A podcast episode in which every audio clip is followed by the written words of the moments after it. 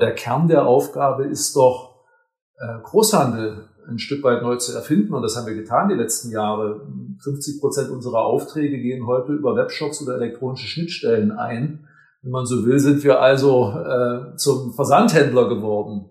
Ähm, wenn man sich anschaut, was das mit unserer Vertriebsorganisation macht, dann sieht die heute natürlich ganz anders aus, ist auch viel effizienter. Ähm, ich glaube, es bringt auch nichts äh, zu leugnen, dass wir dort ähm, eingespart haben, äh, klassische äh, Vertriebsaufgaben.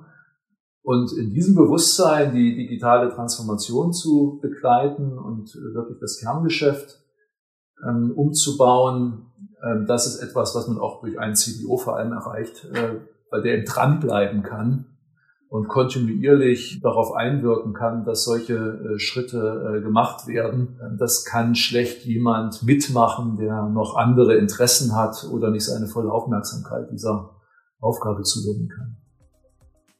Wir haben am IFA Köln den B2B-Kicks etabliert, den B2Best-Barometer.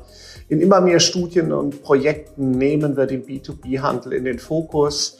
Und was liegt da näher, als ihn auch an der Handelbar zu thematisieren? Ich freue mich, dass Peter Bentus, ähm, Geschäftsführer der Gouch-Gruppe, einem mittelständischen, sehr erfolgreichen äh, Großhändler, Zeit gefunden hat, wirklich mit mir gemeinsam in die Tiefe zu gehen und die zahlreichen Aspekte äh, zu beleuchten, die sich ergeben äh, zwischen Digitalisierung, Kundenfokussierung und Nachhaltigkeit. Ähm, tolle Insights, aber hört selbst rein. Es lohnt sich. Handelbar. Der Podcast des IFH Köln. Wir schenken Brancheninsights ein. Hallo und herzlich willkommen zur Handelbar dem Podcast des IFH Köln. Heute wieder mit einem ganz besonderen äh, Gast, den ich ganz herzlich begrüße. Peter Bentus ist bei mir leider nur äh, virtuell. Er ist Geschäftsführer bei der Gouch Firmengruppe und dort verantwortlich für das Thema digitale Transformation. Hallo Peter, grüß dich. Hallo Kai, freue mich sehr, heute dabei zu sein. Ja. Welches Getränk darf ich dir denn so virtuell durch den Ether äh, schicken, wo wir uns mal so schön wieder an der Handelbar treffen? Am besten ein kaltes Altbier. ich fürchte, damit kann die Handelbar nicht, äh, äh nicht äh, dienen. Mal schauen, was es dann wirklich wird, wenn wir uns hoffentlich bald wieder in Präsenz äh, äh, sehen. Äh, Peter, ich hatte gesagt, Geschäftsführer der Couch Firmengruppe, jetzt sagt jeder, der in euren, man kann ja sagen, Branchen unterwegs ist, weil ihr ja doch ein bisschen breiter auch aufgestellt seid, kennt euch natürlich, aber diejenigen, die nicht in den Branchen unterwegs sind, wahrscheinlich überhaupt nicht. Sag doch mal bitte ein paar Takte äh, zum einen einen zur Couch-Firmengruppe äh, und dann vor allen Dingen natürlich auch zu dem, was dich da den ganzen Tag so umtreibt. Sehr gerne, Kai. Die Couch Firmengruppe ist ein Großhandelsunternehmen äh, in der sechsten Generation. Wir sind in äh, vier Geschäftsbereichen aktiv, nämlich im elektrotechnischen Großhandel. Dort handeln wir Elektrosortimente, vor allem mit dem Elektrohandwerk, aber auch Industriekunden. Ähm, und man kann sich fast alles äh, an Sortimenten vorstellen, was irgendeinen Elektrobezug äh, hat. Wir haben mehr als eine Million Artikel gelistet ähm, und distribuieren äh, hunderte Lieferanten ähm, über ganz Deutschland und große Teile Österreichs hinweg. Der zweite Geschäftsbereich ist unser Konsumgütersektor. Dort werden wir im Übrigen immer mehr zum Hersteller. Nachdem man auch dort ähm, als Großhändler begonnen hat, äh, haben Eigenmarken, insbesondere unsere Marke Sienna Garden, dort in der Zwischenzeit so stark an Bedeutung zugelegt, dass wir uns dort eher als Markenartikler sehen und damit auch die Sorgen und Nöte vieler Markenartikler gerade auch in der digitalen Transformation aus einer ganz eigenartigen Perspektive äh, begleiten können.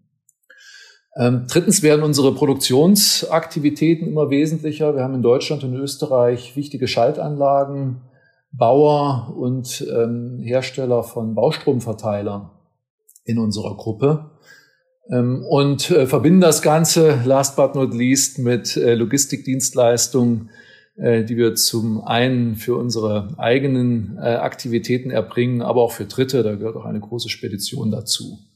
Das sind die vier Bereiche äh, der Gouch-Firmengruppe. Ja, und du selber, äh, sag mal, dich erlebe ich ja immer so als einen, der nach vorne schaut, der die äh, digitale Transformation bei euch äh, verantwortet. Der ist natürlich das Thema E-Commerce, aber das ja nur ein Teil äh, hier auch äh, treibt. Äh, was machst du den lieben langen Tag dann im, im schönen äh, Münster? Ich habe großen Respekt vor dem Begriff CDO, weil damit ganz viele Dinge assoziiert werden, die nicht alle auf mich zutreffen. Äh, zum Beispiel bin ich leider von dem technischen Verständnis weit entfernt, das einige meiner Kollegen haben, weil ich mich in der Rolle eher auf die Marktseite konzentriere. Also ich bin über diese Geschäftsbereiche hinweg für den Betrieb und die Weiterentwicklung der kundenseitigen Systeme, aber mehr für ihre ähm, Anwendungs- ähm, oder Dienstleistungslogik zuständig. Ähm, und außerdem für das Geschäft mit Internetversendern dort ist es rücksichtsvoll von dir, dass du mich als vorausschauend bezeichnest. In der Zwischenzeit zähle ich eher zu den Leuten, die auch weit zurückschauen können, äh, denn das äh, mache ich seit 15 Jahren ähm, und äh, bin also mit dem deutschen E-Commerce ähm, stark gewachsen. Der Haus- und Gartenbereich, ähm, nur dort ähm, engagieren wir uns im, im B2C.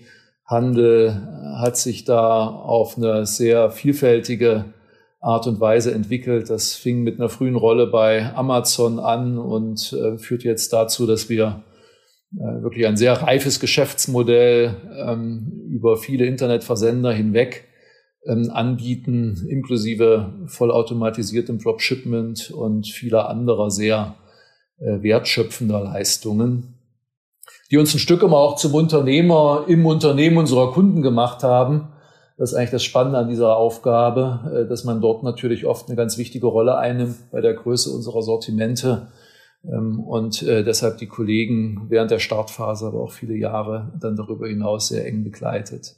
Ja, du sagst es, 15 Jahre äh, Erfahrung jetzt hat schon. Ich glaube, unsere Wege haben sich ja doch auch schon, äh, ich kann mich gar nicht mehr genau an das, an das Jahr erinnern, doch ja schon zum deutlich früheren Zeitpunkt ja auch schon gekreuzt. Du warst ja schon mal äh, hier dann auch Referent hier bei unserem, bei unserem ECC-Forum. Aber bevor wir noch stärker zu deinen Kernaufgaben kommen, vielleicht nochmal eine Frage hier. Du hast die vier Felder jetzt dann auch genannt und äh, wir wollen ja nicht zu viel verraten, aber ihr seid ja auch wirklich sehr erfolgreich ja dann äh, unterwegs. Damit ist das eine zwangsläufige Konsequenz eigentlich von Marktentwicklung, dass man sich inzwischen, äh, sag mal, Wertstufen übergreifend hier aufstellen muss, dass man sowohl B2C als auch B2B bedient, dass man selber in die Produktion äh, geht, äh, dass man äh, hier Services noch zusätzlich anbietet? Oder ist das jetzt bei euch aus deiner Sicht jetzt doch auch ein vergleichsweise spezieller Fall, der vielleicht auch historische Gründe hat?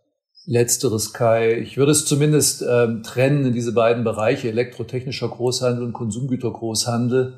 Ersterer funktioniert sehr, sehr effizient in einer sehr stark arbeitsteilig organisierten, dreistufigen äh, Systematik.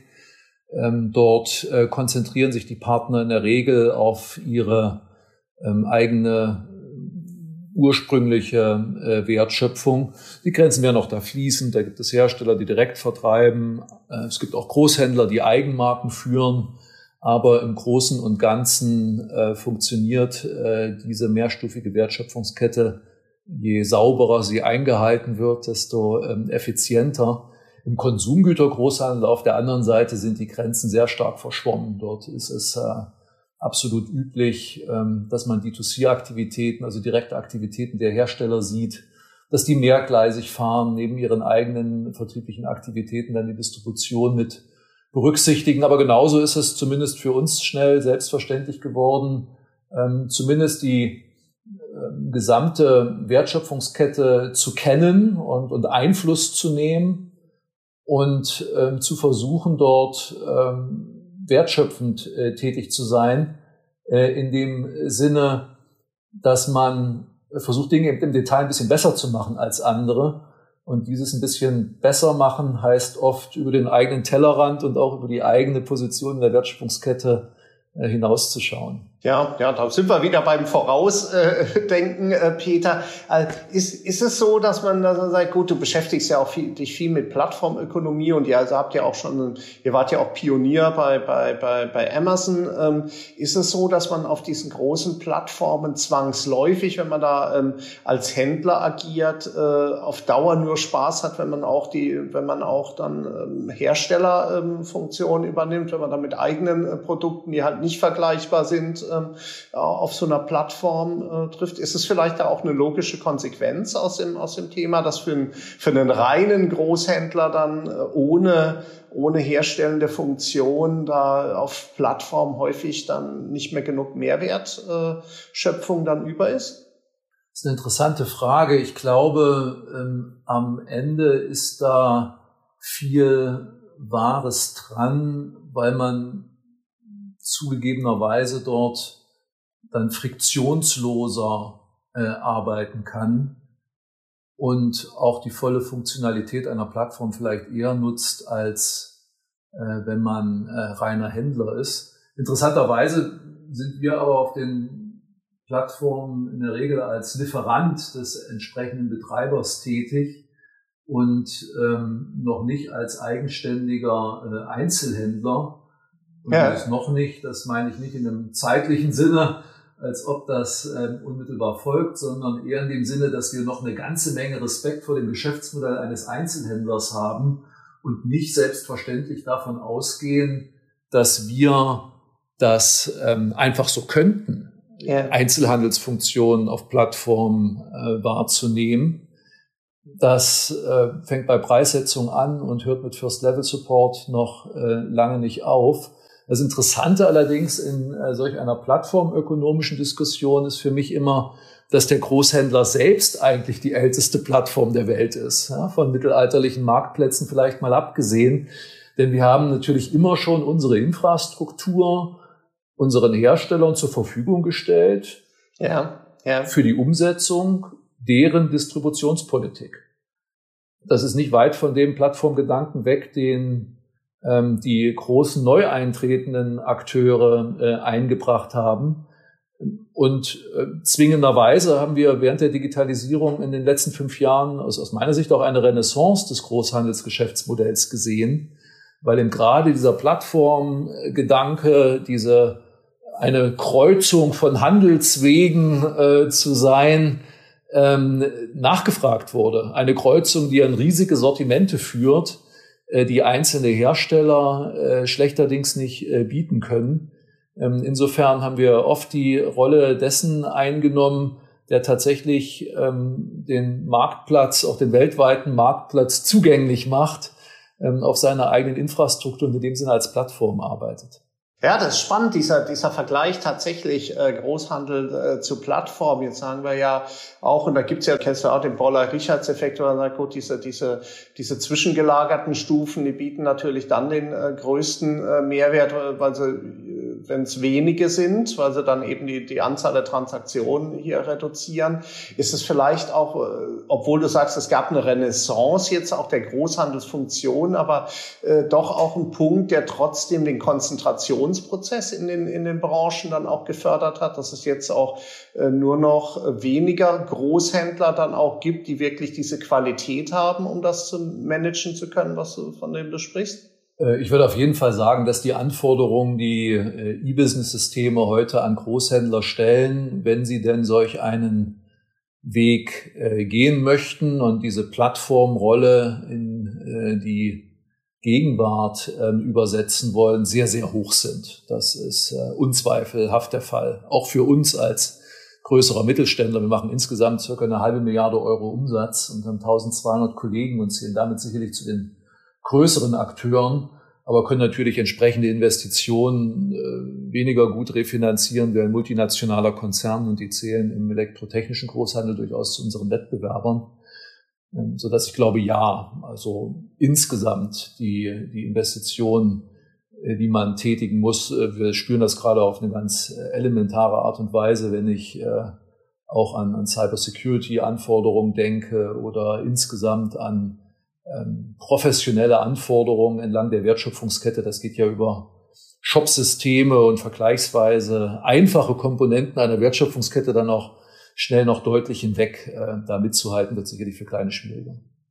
Ja, jetzt, äh, das ist ja manchmal so, wenn man sich dann an der Bar trifft äh, und, und hat Vergangenheit und äh, teilweise auch gemeinsame Vergangenheit. Man, man blickt nochmal äh, zurück. Du hast es ja selber deine, deine Rolle jetzt als Geschäftsführer, als CDO dann auch äh, verglichen. Jetzt äh, gibt es ja bei CDO so auch verschiedene Phasen, würde ich mal sagen, was man so beobachtet. Äh, früher man kannte es gar nicht, äh, dann wurde es belächelt äh, und äh, irgendwann war es mal wirklich äh, äh relevant. Wie relevant relevant ist, ist für euch das Thema äh, ganz generell digitale Transformation und damit ja dann auch irgendwo äh, deine, äh, deine Rolle. Wie hat sich das vielleicht auch im, im, im Zeitablauf jetzt so ein bisschen verändert? Ich glaube, ähm, am Anfang hat man die Rolle sicherlich auch kritisch hinterfragt. Äh, mittlerweile wird man darum beneidet, dass man ähm, sich solch eine ähm, Rolle äh, leisten kann. Ob der Neid immer meiner Person gilt, das lasse ich mal dahingestellt.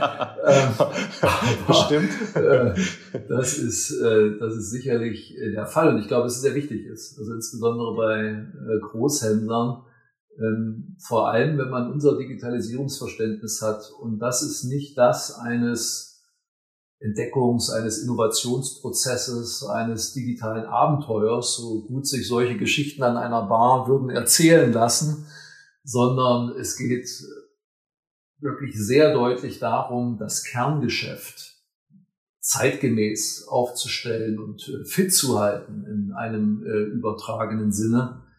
Und das prägt uns wirklich sehr stark, dass wir Digitalisierung vor allem etwas äh, empfinden, ähm, als etwas empfinden, das das Geschäftsmodell an sich transformiert, also nicht notwendigerweise neue Geschäftsfelder, nicht in neue Produkte, nicht in neue Kundengruppen hineinführt. Das passiert alles auch. Aber der Kern der Aufgabe ist doch, äh, Großhandel ein Stück weit neu zu erfinden. Und das haben wir getan die letzten Jahre. 50 Prozent unserer Aufträge gehen heute über Webshops oder elektronische Schnittstellen ein. Wenn man so will, sind wir also äh, zum Versandhändler geworden. Ähm, wenn man sich anschaut, was das mit unserer Vertriebsorganisation macht, dann sieht die heute natürlich ganz anders aus, ist auch viel effizienter. Ähm, ich glaube, es bringt auch nichts äh, zu leugnen, dass wir dort ähm, eingespart haben, äh, klassische äh, Vertriebsaufgaben. Und in diesem Bewusstsein die digitale Transformation zu begleiten und wirklich das Kerngeschäft umzubauen, ähm, das ist etwas, was man auch durch einen CDO vor allem erreicht, äh, weil der eben dranbleiben kann und kontinuierlich ähm, darauf einwirken kann, dass solche äh, Schritte äh, gemacht werden.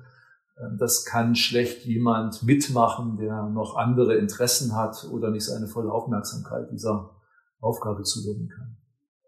Also das klingt, äh, das klingt immer so leicht, wenn du das so ruhig und abgeklärt dann auch ähm, erklärst. Aber äh, zum einen, sag ich mal, die Branchen, in denen ihr unterwegs seid, ist ja doch eher traditionelles äh, Geschäft. Und äh, äh, zum anderen ist ja so, wenn man ja, äh, spricht man auch viel von diesem äh, digitalen Transformationsdilemma, wenn man in einer sehr erfolgreichen Organisation unterwegs ist, die ja auch vielleicht vieles richtig macht, dann ist es ja umso schwerer, jetzt auf neue Wege zu gehen. Wie leicht leicht war das denn so im, im Rückspiegel betrachtet, so die letzten 15 Jahre äh, hier äh, Gouch äh, dorthin zu bringen, wo sie jetzt dann eben stehen, Online-Anteil über 50 Prozent, innovativ in verschiedenen Themen, die wir ja jetzt auch gleich noch ein bisschen genauer diskutieren werden. Also Gouch war immer schon ein sehr unruhiges und ein sehr unternehmerisch geprägtes Unternehmen. Das äh, zieht sich äh, eigentlich tatsächlich äh, durch. Ähm, und das hieß auch, dass wir früh beunruhigt wahrgenommen haben, dass die digitale Transformation natürlich auch Herausforderungen für Händler bietet. Du hast die Disintermediationsüberlegungen ja schon äh, anklingen lassen. Also die Frage, ob ein Großhändler vielleicht wegfällt. Das führte also in dem ähm, vor 15, 16 Jahren schon dazu, dass wir ein frühes Internet-Startup übernommen haben, es damals umgebaut haben auf ein fachhandelstaugliches Geschäftsmodell es war ein B2C-Versender für Hausgeräte, bei dem man im äh, Anschluss an den Checkout-Prozess einen lokalen Fachhändler oder Installateur wählen konnte, um ähm, dann After-Sales-Services dort äh, zu beanspruchen. Mhm. Und das hat uns dann in der Folge unglaublich stark geprägt. Dadurch sind wir sehr früh mit E-Commerce konfrontiert worden. Ich auch ganz persönlich ich war im Gründungsteam dieses, war im Neugründungsteam dieses Startups drin.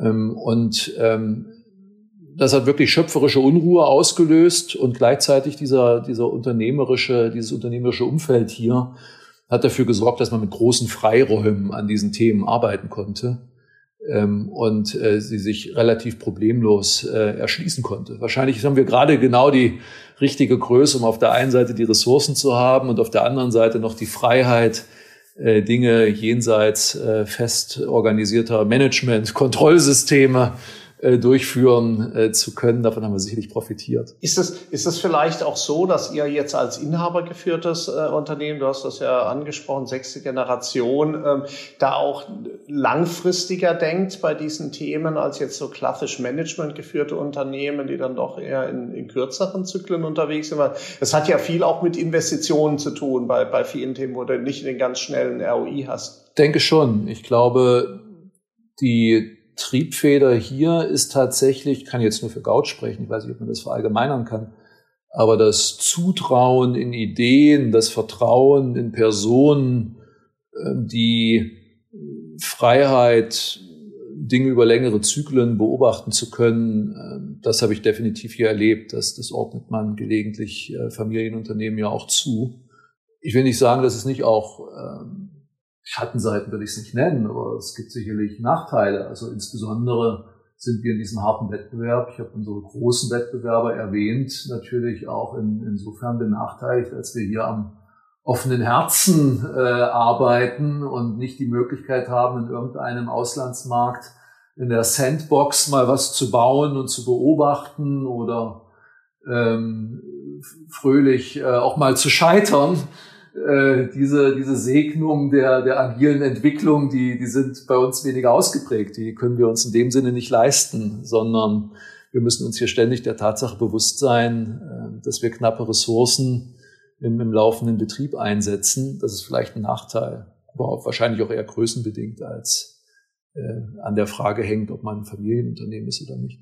Ja, ja, äh, spannend. Lass uns, äh, bevor wir auf die auf die Chancen der Digitalisierung also kommen, du hast selber angesprochen hier eben auch diese Intermediation, neue neue Wettbewerber in den Markt äh, äh, reingehen. Wie wie beurteilst du das jetzt äh, bei dem Themenbereich? Vielleicht müssen wir die tatsächlich ähm, auch auch getrennt dann äh, diskutieren. Jetzt äh, einerseits hier, dass äh, dass euer euer äh, Konsumgüter beschäftigt und auf der anderen Seite hier klassisch hier der Elektro äh, Großhandel Großhandel, ähm, Neuwettbewerber, was ist mit Amazon, natürlich, wo alle fragen, äh, Mercateo, ist das, ist das ein Thema Hersteller, die der direkt äh, hier gehen, vielleicht Startups, die kommen, Plattformen, die, die, die auch von, ähm, wie siehst du da das Wettbewerbsumfeld? Wie dynamisch ist es? Wie stark ist es jetzt dann doch im Umbruch? Oder äh, sind es am Ende des Tages vielleicht doch eher Konzentrationsprozesse, die dann halt äh, beschleunigt werden, aber doch die, die gleichen Player eigentlich eigentlich das große Stück vom Kuchen kriegen.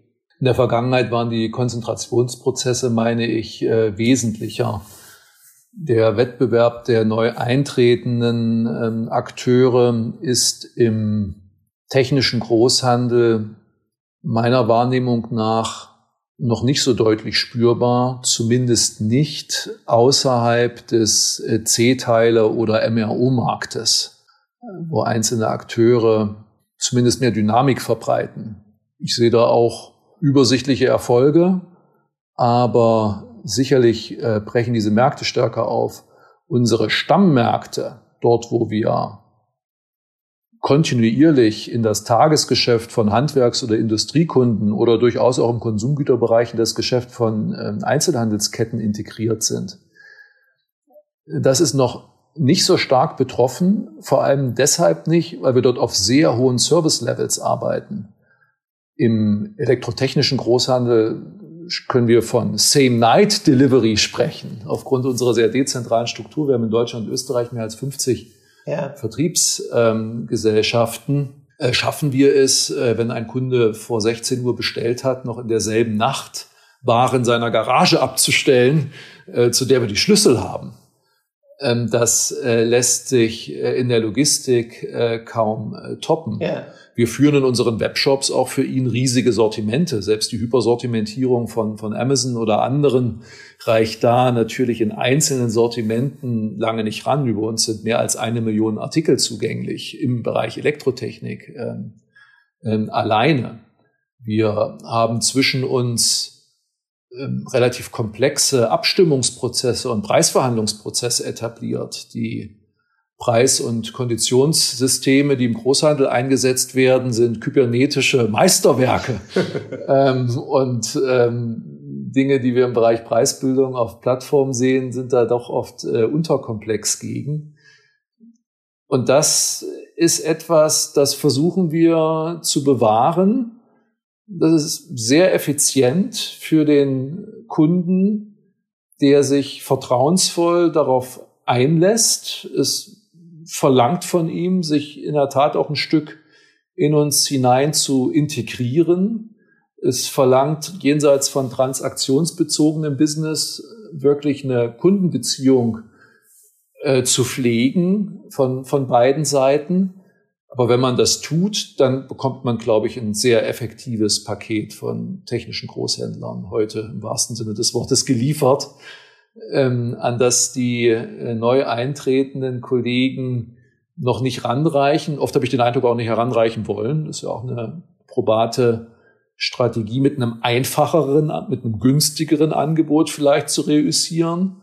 Aber das einfachere, günstigere Angebot ist äh, momentan noch nicht so erfolgreich. Ja, also Startups ja, glaube ich, auch vor allen Dingen im, im Servicebereich dann bei einzelnen Aspekten und weniger in der Handelsfunktion. Das sehen wir im, im B2C ja eigentlich auch, dass wir, dass wir da immer, immer weniger Startups haben, die wirklich die Handelsfunktion übernehmen äh, äh, wollen, sondern dass es eher an andere äh, Themen äh, geht. Jetzt äh, äh, seid ihr natürlich, äh, trotzdem finde ich die Frage äh, spannend. Jetzt seid ihr ja auch in, in äh, Branchen unterwegs, die ähm, zumindestens, wenn wir uns die Endkundenseite äh, anschauen, eher profitiert haben jetzt von einem, von einem Corona-Effekt, dass man sagt, gut, äh, Heim und Garten, äh, die Leute waren mehr zu Hause, Cocooning wurde äh, mehr umgebaut, man hat sich mehr mit seinem, äh, äh mit seinen eigenen vier Wänden und, ähm, und Garten, Balkon, was auch immer dann auch äh, äh, beschäftigt. Ähm, äh, trotzdem, wie würdest du äh, jetzt insgesamt die diese letzten, äh, die wir erzählen, die letzten 15 Monate so beurteilen, jetzt auch in Bezug auf Herausforderungen? Ich denke ganz sicher auf der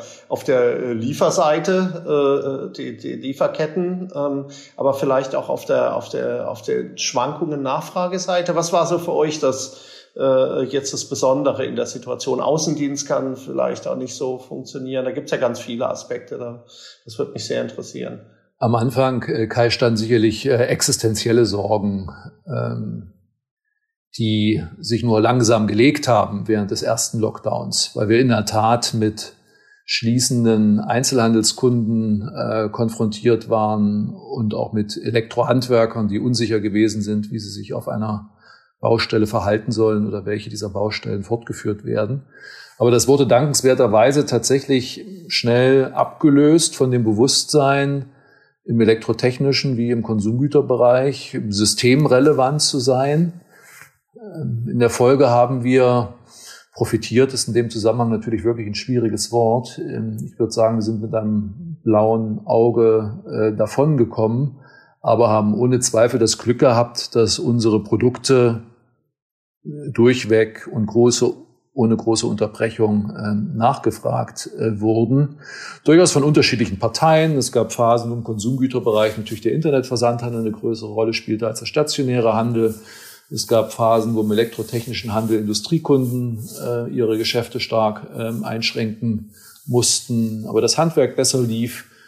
Aber unter dem Strich wäre es sicherlich nicht, nicht ehrlich, äh, wenn man nicht zugeben würde, ähm, dass wir eben vergleichsweise gut durch die Pandemie gekommen sind. Jetzt heißt bloß die Frage, was heißt denn durchgekommen? Also ist sie denn vorbei? Und ähm, hier deuten sich jetzt die Probleme an oder deutet sich an, dass man ein endgültiges Urteil vielleicht noch nicht treffen kann. Denn die letzten Wochen mit ähm, kollabierenden Seefrachtmärkten ähm, auf der einen Seite, mit äh, Rohstoff- und äh, Halbfertigteile-Knappheit auf der anderen Seite, haben uns äh, überrascht und haben doch dann zu ganz erstaunlichen äh, Phänomenen geführt, etwa zu Preissteigerungen, die, die so gar nicht denkbar gewesen sind. Und ich gebe zu, dass wir uns da nach wie vor in einer Form von Ausnahmezustand äh, bewegen. Wir führen auf der Einzelhandelsseite Gespräche mit Kunden, die wir niemals für möglich gehalten hätten. Ähm, da verdoppeln sich Preispunkte teilweise zum Endkonsumenten hin und wir ähm, lagern aggressiv Ware für elektrotechnische ähm, Sortimente ein, weil wir Angst haben, dass sie knapp werden. Ähm, und wie das weitergeht, äh, bleibt, bleibt sicherlich abzuwarten. Da ist eine Entspannung äh, zumindest zum jetzigen Zeitpunkt noch nicht valide ausmachbar. Wir rechnen damit, dass sich das, ähm, dass es eher eine Frage von Monaten ist. Ähm, aber das ist schon eine schwierige Situation, in der wir uns jetzt befinden, eher gegen Ende der Pandemie. Ja, also wenn, ja, das ist ja die, die Hoffnung, dass wir tatsächlich jetzt zumindest zum Ende der Pandemie äh, hier dann auch äh, kommen. Aber wenn wir zunächst mal auf die Kundenseite schauen, ganz konkret, also wir wissen ja aus dem Einzelhandel, da geht natürlich schon die Angst um, äh, noch einen Lockdown äh, würde man nicht, äh, würde man nicht äh, überstehen. Ähm, ist das was, was euch beschäftigt? Das, gut, was würde denn jetzt passieren? Oder sagt ihr, gut, eigentlich ist für uns der Lockdown am Ende des Tages äh, die Leute sind zu Hause, solange die Kaufkraft erhalten bleibt, ähm, ist das, äh, ist das eigentlich äh, gut zu managen. Also das macht uns auf jeden Fall Sorgen, weil es geht um Kunden, die uns ans Herz gewachsen sind. Ähm, und ehrlich gesagt, auch auf eine ganz handfeste wirtschaftliche Art und Weise. Wir haben ja darüber gesprochen, wie klebrig Kundenbeziehungen im B2B sind. Ähm, und diese Kunden in, in Gefahr zu sehen, heißt auch ähm, Kontakt äh, zu verlieren und Geschäft zu verlieren. Das sind so die unmittelbaren Sorgen, dass da einfach Dinge wieder, wieder unterbrochen werden. Größere Sorgen machen wir uns allerdings mittelfristig ähm, auf der Konsumgüterseite, insbesondere wenn wir, das beschäftigt euch ja auch sehr stark, ja. äh, Gedanken machen über die Zukunft der Innenstädte. Und eure regelmäßigen Corona-Checks versorgen einen ja mit, mit Prognosen die sich, man muss fast sagen, leider Gottes auch oft als wahr herausstellen. Ähm, da rechnen wir schon mit äh, deutlichen Umbrüchen in dem, was äh, an Einzelhandelsangeboten in Innenstädten gemacht werden wird über die, über die nächsten zehn Jahre. Hoffnung macht dann nur, ich erinnere mich an, einen, an eine Diskussion, die wir an anderer Stelle dann mal gemeinsam geführt haben, auch mit einer Einzelhändlerin, die ganz verzweifelt war, auch wie nüchtern man das in Zweifel immer diskutieren muss. Hoffnung macht mir dann für diese Kollegen, dass eigentlich niemand in einer besseren Ausgangssituation ist, auch neue Einzelhandelskonzepte zu präsentieren, als die in Anführungsstrichen alten Einzelhändler. Denn wir sprachen ja schon in diesem Plattformkontext darüber. Einzelhandels-Know-how äh, ist ja dort massiv vorhanden. Und äh, ich glaube, dass, dass diejenigen, die die letzten 30, 40 Jahre ähm, Einzelhandel in einer Innenstadt betrieben haben, am Ende tatsächlich auch am besten wissen, was die nächsten 20 Jahre in einer Innenstadt äh, Erfolg haben kann. Äh, insofern glaube ich, dass wir durch einen Strukturwandel gehen, der für Einzelne sehr, sehr schwierig wird, aber der zu einem Happy End führen kann, äh, wenn man sich offen auf diesen Prozess, so schwerer auch, auch ist, einlässt und sich seiner Assets in solch einer Entwicklung äh, bewusst ist, nämlich dass die Kenntnisse um Kunden, um Produkte, um die Art und Weise, wie man mit Leuten umgeht. Ja, ja, also du bringst es ja dann auch wieder immer auf den auf den Punkt äh, letztlich zurück. Welchen Mehrwert kann ich dann bieten, beziehungsweise wer kann welchen äh, Mehrwert äh, bieten? Jetzt äh, müssen wir schon so ein bisschen äh, äh, hier dann auf die auf die Tube drücken. Ich habe noch so viele Themen, die ich gerne äh, angesprochen äh, hätte. Wenn wir jetzt mal auf die Chancenseite gehen von von äh, Digitalisierung, das finde ich ja auch gerade das Schöne, wenn man mit dir äh, spricht. Viele viele Händler sind leider doch auch äh, immer den Risiken dann auch behaftet, die wir natürlich auch ganz klar sehen, die wir ja eben auch diskutiert haben. Natürlich schauen wir auf, auf Online-Giganten, die Marktanteile äh, sich holen, wie sich, wie sich Customer Journeys verändern, nicht immer zum Positiven für traditionelle Systeme. Aber in Digitalisierung steckt ja äh, auch jede Menge äh, Chancen drin. Ich erinnere mich, als ich zum, zum ersten Mal äh, hier dann auch äh, bei euch äh, war in, in Münster, äh, hat mir dann auch der Geschäftsführerkollegin, die haben mir dann gleich hier das euer, euer Autostore-Lager äh, hier dann auch, auch äh, gezeigt. Ähm, das finde ich ein total spannendes Thema, wenn man dann eben auch Digitalisierungsmöglichkeiten wirklich nutzt, um größere Sprünge äh, hier dann auch zu gehen bei, bei einer Effizienz. Und äh, vielleicht kannst du da so ein bisschen erzählen, wie, wie ihr an solche Themen rangeht oder ein weiteres. Wir haben ja letzte Woche den Talk gehabt hier mit, mit, äh, mit dem Dr. Mark Siebert hier von, von Replik. Äh, hier Thema 3D-Druck ist ja auch eins, was euch, was euch beschäftigt. Man sagt vielleicht eine Technologie, die Stand heute noch, ähm, noch, noch nicht so ausgereift ist, dass er euch vielleicht schon jetzt den großen Schritt nach vorne bringt, aber zukünftig. Wie geht er an solche Themen dran? Wie, wie erkennt ihr die Potenziale von, äh, von, von diesen Technologien und, und skaliert die dann auch konsequent? Ich bin wieder bei dieser schöpfischen Unruhe, die uns eigen ist. Wir gucken ständig über die linke und über die rechte Schulter ob uns jemand folgt, aber mindestens eben auch so, so konsequent äh, nach, nach vorne und bewahren uns in der Tat, wie du sagst, einen konstruktiven und optimistischen äh, Blick ähm, auf die Dinge. Und mit dem sieht man ähm, faszinierende Möglichkeiten, äh, insbesondere äh, im Handel, also von unserer Industrie mal angefangen. Äh, Im elektrotechnischen Großhandel haben wir Makrotrends wie ähm, Elektromobilität, ähm, IoT, LED, äh, Lichtrevolution, äh, ähm, regenerative Energien. Äh, das gibt für einen Elektro-Großhändler Betätigungsfelder, die, äh, die immens sind und die sehr, sehr spannend sind. Da gibt es viele technologische Umbrüche, da gibt es Unruhe in Sortimenten. Ähm, das, das lieben Großhändler eigentlich per se. Und genauso einen optimistischen Blick wenden wir auf die eigene Infrastruktur an und äh, sehen, was im Bereich Lagerautomation etwa geboten wird. Äh, wir waren klassischerweise jemand, der viel auf Flexibilität Wert gelegt hat und immer dachte, dass das mit Automation nicht so gut äh, zusammenpasst. Aber wir haben dieses System ähm, Autostore ähm, gefunden. Ähm, ein bisschen komplexes zu erklären, glaube ich, in der, in der Kürze der Zeit. Aber es geht auch um Robotik, die große Wannencubes bewirtschaftet und zum richtigen Zeitpunkt optimiert über all die Nebenbedingungen, die wir in unserer Logistik berücksichtigen müssen, dann Ware für Kunden kommissioniert. Ja. ja. Ähm, das sind in der Tat, wie du es angesprochen hast, plötzlich Produktivitätssprünge um das fünf- oder sechsfache im Vergleich zu klassischer Mann-zu-Ware-Kommissionierung. Und ja. äh, diese Dinge konsequent ähm, auszunutzen, ist wichtig und ist der erste Punkt, zu der Frage, wie, wie gehen wir daran heran? Ähm, ich glaube, es ist unbedingt notwendig, sich mit diesen Themen dann tiefgreifend zu beschäftigen. Man muss diese Dinge verstehen. Du hast 3D-Druck angesprochen. Ähm, als Händler haben wir wenig Fertigungsexpertise, erst recht nicht in so einem innovativen Bereich. Deshalb haben wir Experimente, Workshops mit allen möglichen auch Dritten aufgesetzt, um wirklich die Technologie zu erlernen und äh, wenn wir das getan haben, schauen wir, wie sie angewendet äh, werden kann. Manchmal früher, manchmal später. Beim, beim Autostore sind die Investitionen so hoch, dass man nicht lang gucken kann.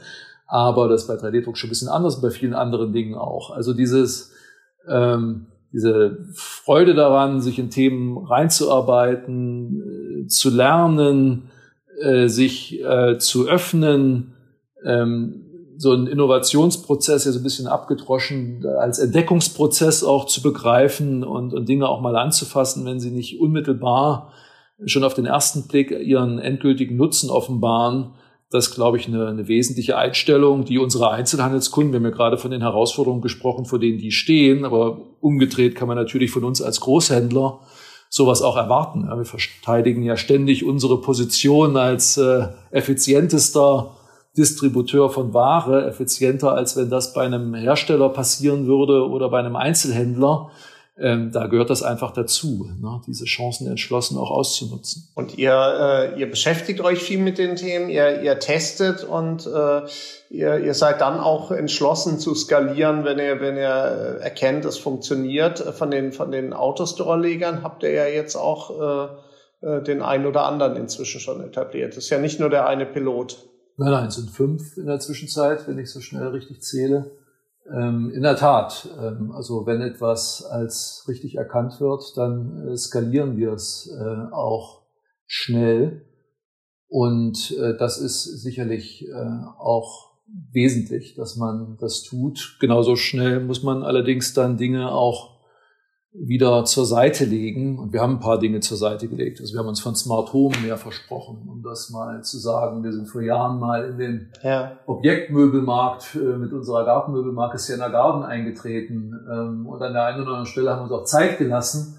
Aber letztlich haben wir auch den Mut gehabt, äh, Dinge wieder sein zu lassen und uns neuen Chancen zuzuwenden das ist, wenn es da ein Erfolgsrezept gibt, von dem ich behaupte, dass wir es gefunden haben, aber wahrscheinlich eine Komponente zumindest der richtigen Herangehensweise.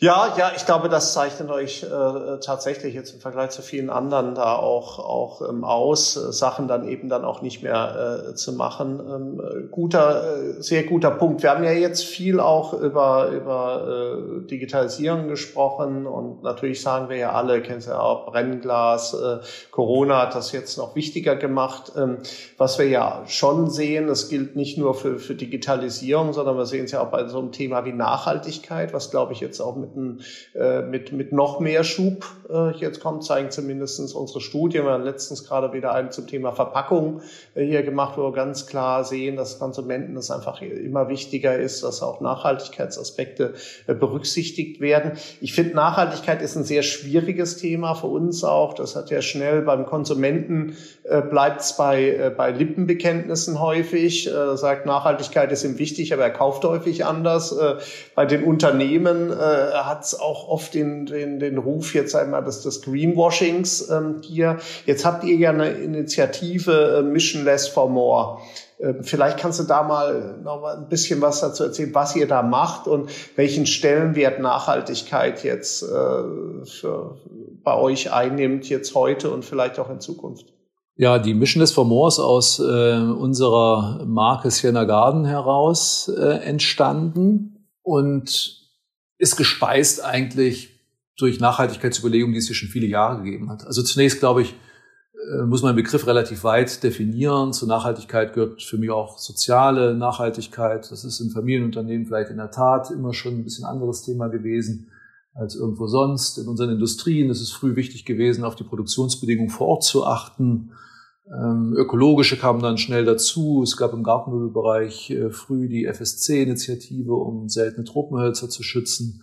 Ähm, es gab äh, BCI-Standards, die das alles so ein bisschen versucht haben, äh, miteinander zu verbinden. Und daraus hat sich in unserer Branche über die Jahre ein Nachhaltigkeitsbewusstsein äh, entwickelt, das, auf das man heute aufbauen kann und auf das auch viele Partner auch im Einzelhandel aufbauen. Ähm, und in der Mission Less for More machen wir es eher konkret oder kommunizieren das auch mal ähm, und haben das ein oder andere sicherlich auch geschärft. Also das äh, geht mit den Materialien los, die für unsere Möbel zum Beispiel verbaut werden. Das geht mit der Verpackung weiter, die du angesprochen hast. Das geht damit weiter, dass Transportwege überdacht werden, beziehungsweise so CO2-neutral wie, wie möglich gestaltet werden und endet sogar bei einer klimaneutralen Webseite für, für unseren Ersatzteilshop. Ähm, und mit solch einer umfassenden und kontinuierlichen ähm, Nachhaltigkeitsstrategie fühlen wir uns in der Tat sehr wohl, weil sie jenseits der Nachhaltigkeitsmessage an sich eine Menge darüber aussagt, wie wir als Unternehmen arbeiten. Ähm, und das ist das, glaube ich, was die Leute auch, auch sehen wollen. Diese plakativen Dinge, die werden relativ schnell durchschaut. Und wichtiger ist es, äh, wirklich transparent zu machen, was entlang der gesamten Wertschöpfungskette passiert. Da gab es die letzten Tage ja auch entsprechende Gesetzgebung zu, die das nochmal ver verstetigen wird. Aber ich glaube, wichtige Partner sind auf diesem Schritt sehr weit und man soll die Innovationskraft des Handels nicht unterschätzen. Das sehen wir an einigen anderen Stellen auch, wenn ich an Tierwohlinitiativen etwa denke. Äh, da hoffe ich fest drauf, äh, dass wir da alle gemeinsam anpacken und äh, das jenseits von, von Aktionismus und von, äh, von, von oberflächlichen Dingen einfach von Grund auf angehen und teilweise einfach auch nur das weiterentwickeln, was wir seit Jahren alle machen. Ja. Also man sieht ja, dass dann äh, letztlich auch äh, der Handel schneller reagieren kann, wenn die Konsumenten ähm, dann auch nachhaltige Produkte dann einfach nachfolgen, als es die, als es die Gesetzgebung da auch vorschreibt. Ich meine, Spaß an Kükenschreddern beispielsweise ist ja nun ein Thema. Unglaublich eigentlich, dass das jemals äh, zulässig war. Ja, ja, ja, wie schnell das dann auch äh, gehen äh, kann. Und ihr glaubt, ich meine, das passt jetzt, sag ich mal, dieses äh, Missionless for More passt, du sagst es ja auch gut vielleicht zu eurem Wertegerüst, was ihr ohnehin äh, eher vertritt. Aber ich höre bei dir auch raus, du glaubst dann, dass es auch in äh, Stärke an Bedeutung jetzt einmal für Kaufentscheidungen äh, dann ähm, äh, hier, hier gewinnen wird, weil am Ende des Tages wollt ihr natürlich ja auch äh, euer, euer Geschäft da weiter, weiter ausbauen. Absolut. Also ich halte nichts davon, diese Nachhaltigkeitsdiskussion an die Nachfrageseite zu koppeln und immer darüber zu jammern, dass der Endverbraucher keine Zahlungsbereitschaft für irgendetwas hat. Weil davon abgesehen, dass ich glaube, dass es diese Zahlungsbereitschaft gibt und die werden wir auch versuchen zu kapitalisieren. Äh, absolut, das ist unser wirtschaftliches Ziel. Aber ich glaube, es gehört auch dazu, dass auf der Angebotsseite entsprechende Angebote gemacht werden. Deswegen finde ich diese angesprochenen Initiativen des Handels gut was wir äh, hier leider zum Schluss ja nochmal auf die Risiken dann auch, äh, ähm, auch eingehen aus naheliegendem äh, Grund. Wir haben äh, in Kürze unsere dritte B2Best-Veranstaltung äh, zum äh, Thema Risiken im, im Online-B2B-Handel. Du hast es vorhin schon mal anklingen äh, lassen auch. Erfolg äh, macht Neider. Äh, Cyber Security ist ein Thema, mit dem, das weiß ich ja, ihr euch ja auch äh, äh, sehr stark äh, beschäftigt. Welche Relevanz kommt denn jetzt ganz generell aus deiner Sicht jetzt zu diesem Thema Cyber Security für ein mittelständisches Unternehmen zu? Man neigt ja so schnell dazu zu sagen, gut, das ist ja doch nur ein Thema für die Großen, so klar, ich bin so klein, wer soll mich denn angreifen? Ihr habt euch ja jetzt intensiv damit beschäftigt. Also wie relevant ist es und wie aufwendig eben dann auch aus deiner Sicht? Gut ist immer, wenn man nicht allzu viel darüber spricht sogar, aber ähm, um es kurz zu sagen, von, von elementarer Bedeutung. Äh, ähm, und äh, es ist wichtig, sich damit in der Tiefe zu beschäftigen. Und es ist, äh, glaube ich, auch ein bisschen aufwendiger, als sich das manch einer dann äh, so, so vorstellt, weil da, die da draußen schlafen ja auch nicht. Absolut. Bedeutend aufwendiger, als es sich irgendjemand vorstellt, äh, würde ich sagen. Das, das ist auf jeden Fall richtig. Peter, dann lass uns nicht mit den Risiken enden, sondern jetzt noch ganz zum Schluss, wenn wir uns in fünf Jahren wieder an der Handelbar äh, hier, hier treffen, was wird aus deiner Sicht die größte Veränderung äh, sein, die bis dahin äh, Gouch in der digitalen Transformation mit dir dann auch ähm, erlebt hat? Ich glaube, dass wir viel Verständnis äh, gewonnen haben werden äh, für die Frage, wie der Einzelhandel der, der Zukunft aussieht. Äh, wir werden Umbrüche gesehen haben äh, bis dahin. Wir werden technologisch natürlich ähm, einen Schritt weiter sein. Die Investitionen in solche Projekte, die ähm, halten hier an. Und wir werden aber auch auf einen anderen Verbraucher äh, treffen, der im Konsumgüterbereich sicherlich nachhaltigkeitsbewusster einkauft, im elektrotechnischen Bereich höherwertige technische Produkte, Technologien nachfragt. Ähm, es wird alles anders sein als ähm, heute. Aber Großhändler haben sich immer wieder an die Marktbedingungen angepasst und sind in ihrem Geschäftsmodell, das daraus äh, schöpft, äh, auf der Lieferanten wie auf der Kundenseite, tausende Kontakte, die wie ein neuronales Netzwerk zusammengeschaltet werden können, um so einen KI-Begriff noch aufzunehmen, ähm, die werden das als erste spüren und in diesen Veränderungsprozessen eine wichtige Rolle gespielt haben. Also es bleibt, äh, es bleibt spannend. Ich freue mich schon jetzt auf die nächste Diskussion, die wir dann hoffentlich auch äh, wieder persönlich äh, führen äh, können. Peter, vielen, vielen Dank für deine An- und Einsichten. Äh, Sehr gerne, Kai. Das war hochspannend und äh, ja, ich freue mich, wie gesagt, schon auf die Fortsetzung. Jederzeit. Vielen Dank. Beste Grüße nach Köln. Dankeschön und ganz liebe Grüße äh, hier nach Münster. Und beim nächsten Mal wieder mit dem richtigen, allerdings Kölsch. Äh, alt musst du. Ja, ihr trinkt immer noch Kölsch in Köln, das konnte ich nicht wissen. alt darfst du alleine trinken, äh, Peter. das war die Handelbar, der Podcast des IFH Köln. Heute mit Peter Bentus, Geschäftsführer der Gouch Firmengruppe und ein digitaler Transformator mit strategischem Weitblick. Ähm, auch zukünftig alle 14 Tage spannende Gäste in der Handelbar und ich darf nochmal verweisen auf den 9. September dritte B2Best-Veranstaltung Risiken im B2B-Onlinehandel. Für heute sage ich äh, ein großes äh, Dankeschön nochmal an Peter für seine Insights und wünsche euch allen eine gute Zeit. Herzliche Grüße aus Köln.